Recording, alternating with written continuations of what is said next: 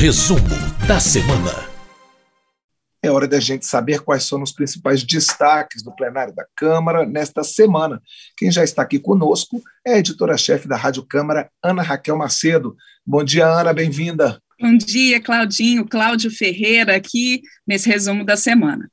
Ana, vamos começar falando de alguns projetos que dão apoio a categorias profissionais específicas e também a parcelas específicas da população, não é isso? Isso mesmo. Cláudia, a gente teve a votação nessa semana na Câmara de assuntos muito diferentes, muito diversos, projetos que já vinham sendo discutidos há um tempo, que buscaram esses acordos ao longo da semana. E aí a gente teve um bloco aí de projetos aprovados ao longo é, dessa semana, uh, que trata justamente disso que você colocou, um apoio a certas categorias. Por exemplo, foi aprovado o projeto 1665 de 2020, que ele garante uma proteção aos entregadores de aplicativos durante a pandemia pandemia. Essa proposta ela foi apresentada pelo deputado Ivan Valente, do pessoal de São Paulo, e outros parlamentares, Uh, e que visa justamente dar esse apoio a esses entregadores que têm sido tão importantes e que foram tão importantes naqueles momentos mais críticos da pandemia, não é mesmo, Cláudio? Que a gente pedia uma comida e eles estavam ali para entregar, ou uma compra no supermercado, uma compra na farmácia, enfim. É, esse projeto foi relatado pelo deputado Fábio Trade, do PSD de Mato Grosso do Sul, e ele prevê, por exemplo, que as empresas de aplicativos, elas devem é, contratar um seguro contra acidentes para os entregadores sem franquia, sem franquia, e seguro aí para ser usado é, quando acontece esse acidente no trajeto, né, entre a retirada do produto e essa entrega, deve a, a empresa assegurar o entregador afastado por Covid 15 dias de assistência financeira, essa assistência pode chegar até 45 dias, e é, é, né, pegando ali como valor a média das três últimas remunerações mensais que esse entregador ele alcançou. Uh, também a empresa deve fornecer a ele máscara e álcool gel. Prevê também que o entregador ele tem que ter com muita clareza, muita transparência as regras para descredenciamento, para exclusão, para bloqueio dessas plataformas. Ele deve saber isso com muita transparência. Prevê também, Cláudio, que não são só as empresas de aplicativo que devem algumas questões e alguns direitos a esses entregadores, porque fala também que os restaurantes, eles têm que dar acesso a esses entregadores, por exemplo, a um banheiro, a água potável. A gente acompanhou, infelizmente, casos na imprensa de entregadores que às vezes não podiam nem sentar na frente do restaurante que o dono do restaurante implicava, então, dá dignidade a esses profissionais. Uh, houve um acordo para que esse projeto fosse aprovado em plenário, que, por exemplo, um dos artigos deixa claro que não é uma relação trabalhista entre o entregador e a empresa do aplicativo, porque havia esse temor entre as empresas de aplicativo que ficasse configurada ali uma relação trabalhista. Então, não é uma relação trabalhista, mas as, essas empresas devem sim algumas garantias, algumas, algum suporte a esses trabalhadores. É, essa proposta ela foi aprovada por uma grande maioria no plenário, houve algumas críticas ali do Partido Novo é, em relação a essa questão né, do mercado, de poder se regular, mas o Partido Novo reconhecendo que houve essa construção de acordo e uma melhoria ali na avaliação desses parlamentares em relação ao texto original. Essa proposta ainda precisa ir para o Senado. Outra proposta aprovada nesse sentido aí de um apoio a certas categorias e, e, e a parcelas da população é o projeto 5149 de 2020. Essa proposta, ela prevê, ela prorroga até 2026 a isenção de IPI, né, o imposto sobre produtos industrializados, para taxistas e pessoas com deficiência na hora de comprar o carro.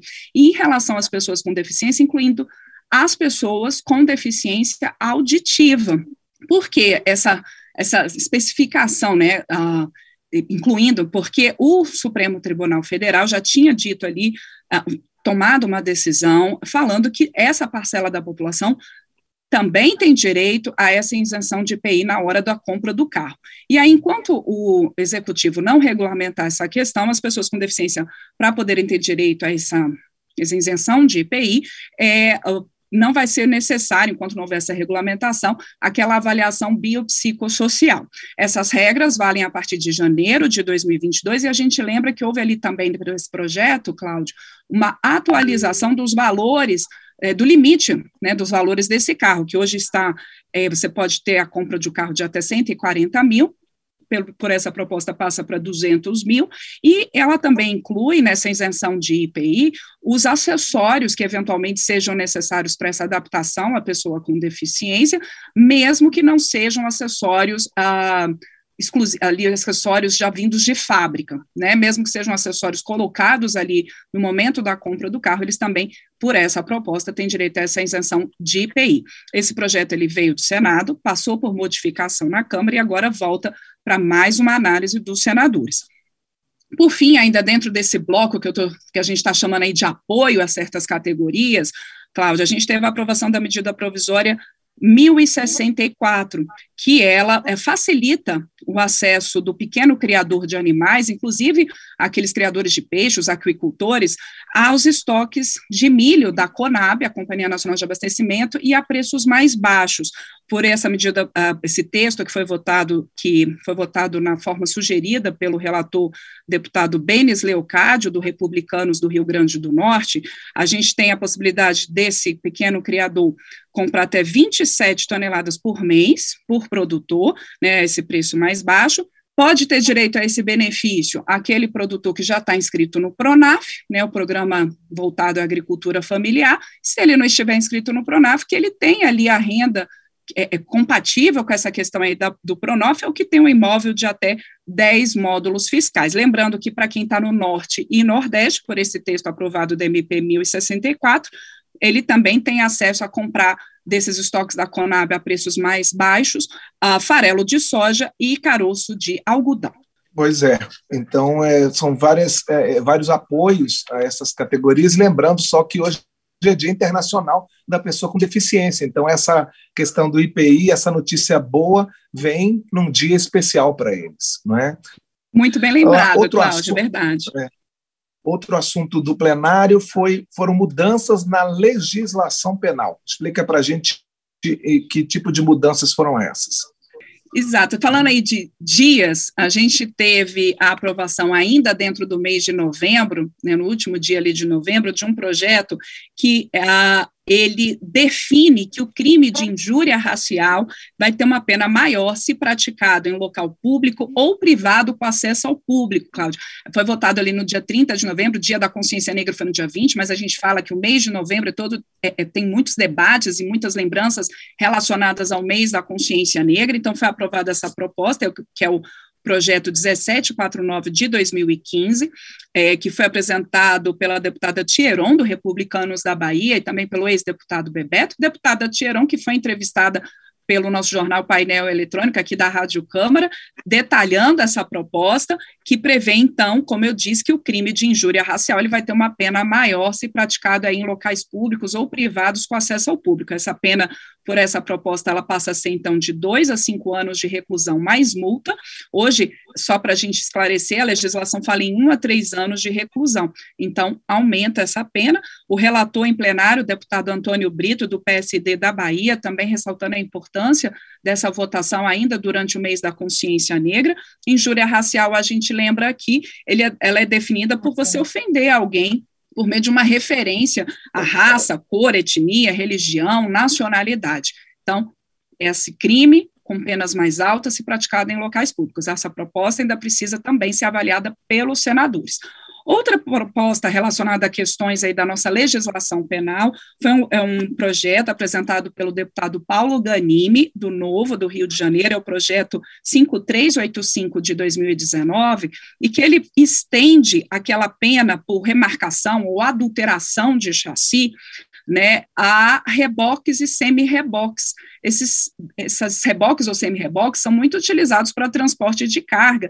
E a, o deputado Paulo Ganime falou isso muito em plenário, que quando ele apresentou esse projeto foi pelo seguinte: houve uma decisão ali em 2019 do Superior Tribunal de Justiça que impediu a punição de uma pessoa que tinha feito essa adulteração do chassi de um, de um reboque, de um semi-reboque, exatamente por não haver essa previsão na nossa legislação penal. Então, essa lei vem suprir essa lacuna, e o deputado Ganime explicando como você pode, é uma forma de você ampliar o combate a esse crime do transporte de cargo. O relator, o deputado Hugo Leal, do PSD do Rio de Janeiro, concordou, houve ali um, um amplo apoio a essa proposta, e a pena, então, para você, né, por fazer essa adulteração do chassi, seja na, no carro ou no reboque, semi-reboque, é de quatro a oito anos de reclusão. Essa proposta também ainda precisa ser avaliada pelos senadores. Bem, esse é o painel eletrônico. A gente está conversando com a editora-chefe da Rádio Câmara, Ana Raquel Macedo,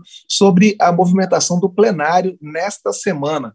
Ana, também teve discussões e aprovação sobre incentivos fiscais. Teve. Foi o que eu falei, né, Cláudia? Essa semana foi uma semana de temas muito diferentes em plenário, temas importantes, e os deputados analisando aí várias questões. Uma dessas propostas relacionadas a incentivos fiscais e apoio aí a setores econômicos é a proposta de emenda à Constituição 10 de 2021, a PEC 10. Essa proposta ela foi aprovada por um amplo acordo. A gente lembra que qualquer mudança na Constituição ela tem que ter o apoio de no mínimo três quintos dos deputados, é um quórum muito alto, mas foi aprovado por acordo, inclusive os dois turnos ali ah, no me na mesma ocasião, no, na, no mesmo dia. É, essa proposta ela mantém incentivos fiscais a empresas do ramo de informática e de comunicação. E por que que ela foi apresentada? Ela é do acordo da votação lá no ano passado da chamada PEC emergencial. A PEC emergencial ela, ela permitiu os gastos maiores ali na pandemia no ano de 2020 e junto com ela foi apresentada uma outra mudança à Constituição que previa um plano de redução gradual de incentivos fiscais dados pelo governo a determinados setores. Mas essa proposta lá do ano passado, ela já excluía alguns setores econômicos dessa redução gradual de incentivos fiscais, por exemplo, na Zona Franca de Manaus. Então, lá atrás, houve um acordo para a votação daquela proposta, mas prevendo que seria votada uma outra modificação para esses setores que empregam muita mão de obra, que são setores de tecnologia. E é isso que essa PEC 10, aprovada nessa semana, faz. Ela mantém esses incentivos ali para eh, esses setores. O relator foi o deputado Vitor Lipe, do PSDB de São Paulo, que justamente em plenário falou de como eh, são setores que empregam muita mão de obra. Esse acordo lá de trás, né, para a votação da PEC emergencial, que falava da redução gradual dos incentivos, prevê que, ao longo dos anos, o governo é, passe de 10% do produto interno bruto, né, quer dizer, de tudo que é produzido no país, em incentivos, para 2% do PIB. É por isso que é, vários setores aos poucos vão perder esses incentivos fiscais. Mas nesse caso, então, das empresas de informática e de comunicação, isso está mantido por essa PEC 10. Essa proposta, votada nessa semana pelos deputados, ainda precisa também da análise dos senadores.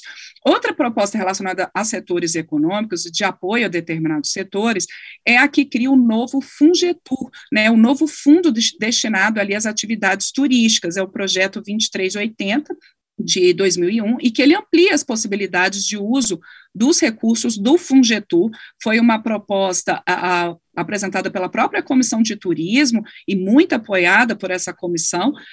o relator, o deputado Otávio Leite, é, do PSDB do Rio de Janeiro, ele lembrou em plenário assim que hoje a, a, o Fungetur ele tem cerca de 5 bilhões de reais lá disponíveis para crédito a esse setor do turismo, mas ali alguns problemas burocráticos acabam fazendo que menos da metade desses recursos cheguem de fato ao destino deles, a essas empresas. Então, uma das ideias desse novo Fungetur é você destravar algumas questões burocráticas no uso desse fundo.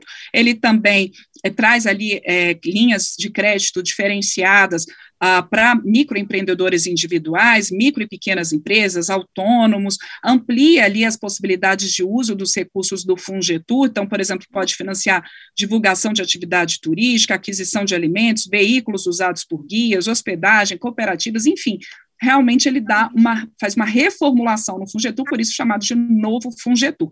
Esse novo Fungetur também ainda precisa da análise do Senado.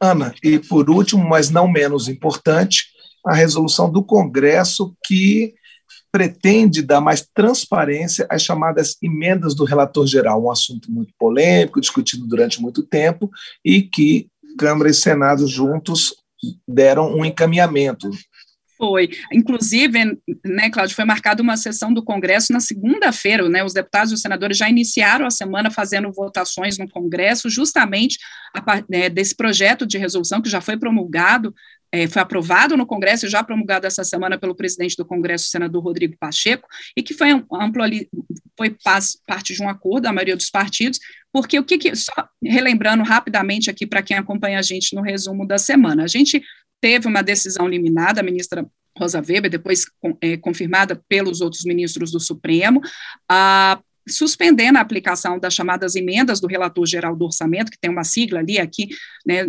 a, chamada RP9, e suspendendo no sentido de que houvesse mais transparência na divulgação de quem fez as indicações de aplicação desses recursos nos municípios a, indicação por essas emendas de relator, claro, do relator geral, então ela vai lá indicada que é do relator geral, diz onde foi aplicado, o município onde foi aplicado, mas de fato não fala ali quem foi o parlamentar que indicou para o relator geral a aplicação desse recurso em determinado município. Então, por isso, ela, essas emendas estão suspensas pelo Supremo Tribunal Federal, que é, é, recomendou ali ao Congresso uma, uma ampliação da transparência em relação a essas emendas. O próprio presidente da Câmara, Arthur Lira, já ah, defende que é, é, é, concordou com esse projeto de resolução que vem nesse sentido de mais transparência, mas fala que há uma dificuldade ali de você fazer essa identificação para trás dessa decisão, né, nos anos ali de 2020, 2021, de quem indicou essas emendas para o relator geral. Então, ele fala dessa dificuldade, e por isso, tanto o presidente Arthur Lira quanto o presidente do Senado, Rodrigo Pacheco, têm dito e, e, e tentado sensibilizar os ministros do Supremo para que revertam essa suspensão dos recursos já destinados esse ano para emendas de relator e que estão suspensos. Eles colocam que ali há cerca é, é, de, até de mais de 10 bilhões de reais que é, estão ali presos, né, paralisados, sem poder ser é, é, sem, poder, é, sem poder ter essa aplicação. Então, isso para trás. Mas o que, que foi feito na votação dessa semana, né? Com, a partir dessa contextualização, o que, que foi feito nessa semana? Os, os deputados e senadores concordaram, então, em dizer que daqui para frente, essas emendas do relator geral do orçamento, elas vão ter a identificação não apenas do destino delas, que é o que já acontece hoje, mas também de quem indicou essa emenda ao relator geral. É, é, então, você tem ali também a, a, o senador Marcelo Castro, né, do MDB, que do Piauí que indicou, né, que fez o relatório desse projeto de resolução, ele também sugeriu, e os parlamentares concordaram em ter um, um limite é, no orçamento para aplicação dessas emendas do relator geral, colocando no ano que vem esse limite fica em cerca de 17 bilhões de reais, e essa discussão toda ela é muito importante, Cláudio, porque nesse fim de ano está justamente, a, os deputados e senadores estão justamente fazendo a análise da, do, da lei orçamentária, do projeto de lei orçamentária para 2022. Então, essas regras que já foram promulgadas nessa semana, elas são balizadoras inclusive do orçamento do ano que vem para essas emendas do relator geral. Então, esse é um assunto que teve ali uma mobilização dos parlamentares já no início dessa semana, já foi promulgada e essa resolução, portanto, já sendo ali um balizador para essas discussões de fim de ano relacionadas ao orçamento e a gente resta é, esperar a resposta do Supremo Tribunal Federal se esse, projeto de resolução atende às expectativas deles, mesmo não tendo essas condições de recuperar esses dados de 2020 e 2021. Né? Isso, exatamente. Essa que ainda é a discussão ali das duas casas, Câmara e Senado, né, em relação a essas, essas conversas ali com o Supremo Tribunal Federal. Ok, Ana Raquel Macedo, editora-chefe da Rádio Câmara. Ana, mais uma vez, muito obrigado pela sua organização em colocar na cabeça da gente de modo bem cartesiano tudo que foi aprovado, porque realmente são projetos de assuntos bem diferentes, né? Às vezes a gente, mesmo quem acompanha, dá um nó na cabeça, é bom que você venha bem organizadinha e dá uma clareia a gente sobre essa semana no plenário. Muito obrigado e um bom fim de semana. Obrigada a você, Cláudio Ferreira. Um bom fim de semana para todo mundo que acompanha a gente aqui no Resumo.